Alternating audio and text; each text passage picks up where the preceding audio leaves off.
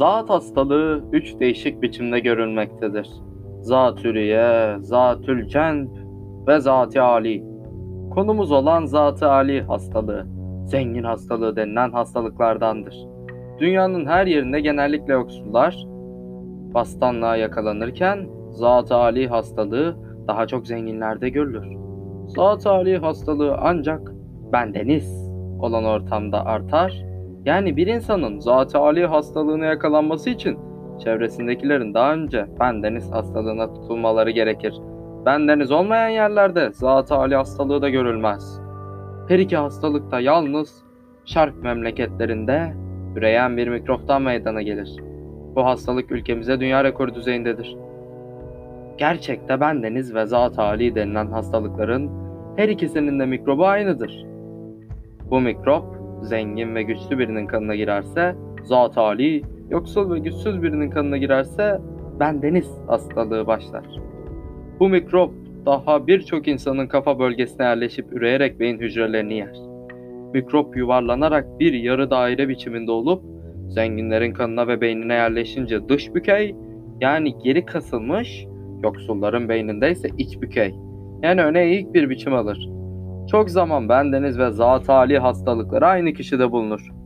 Örneğin bu hastalar kendilerinden yoksul ve güçsüzler karşısında zat ali hastalığına tutulurken kendilerinden zengin ve güçlüler karşısında birden bendeniz hastalığına yakalanırlar.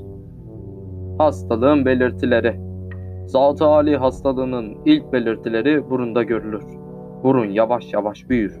Hastalığın hat safhasında burun o kadar büyür ki hastanın resmi çekilirken burnu fotoğraf kartına sığmaz olur ve sonunda hasta tüm burun olur çıkar.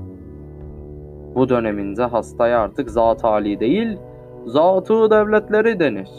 Allah kimsenin başına vermesin çok antipatik bir egzalans hastalığıdır. Burun büyümesinden başka hastada bir kasılma, bir gerilme, göğsünü ve göbeğini ileri fırlatma, kellesini geriye atma halleri görülür.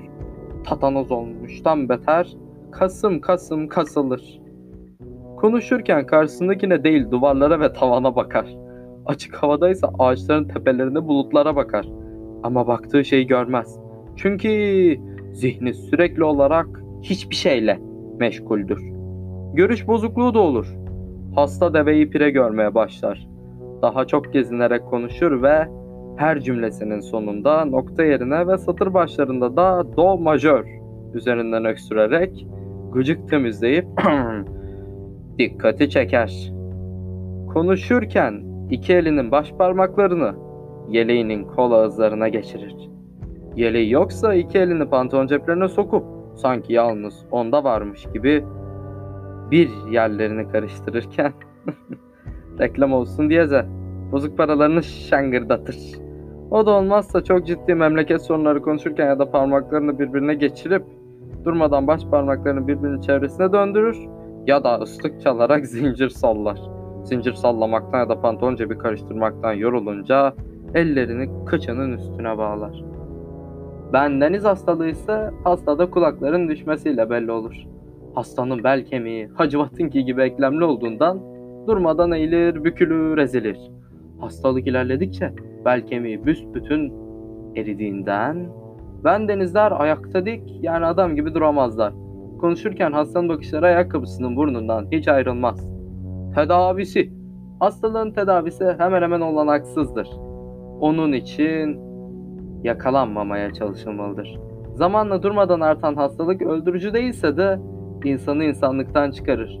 Tedavi için bir tek yol vardır. Zat haliler kasıldıkça, bendenizliler üzüldükçe onlara gayet serttir. Serttir.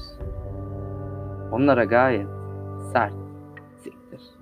Çekerek şok tedavisi yapılmalıdır.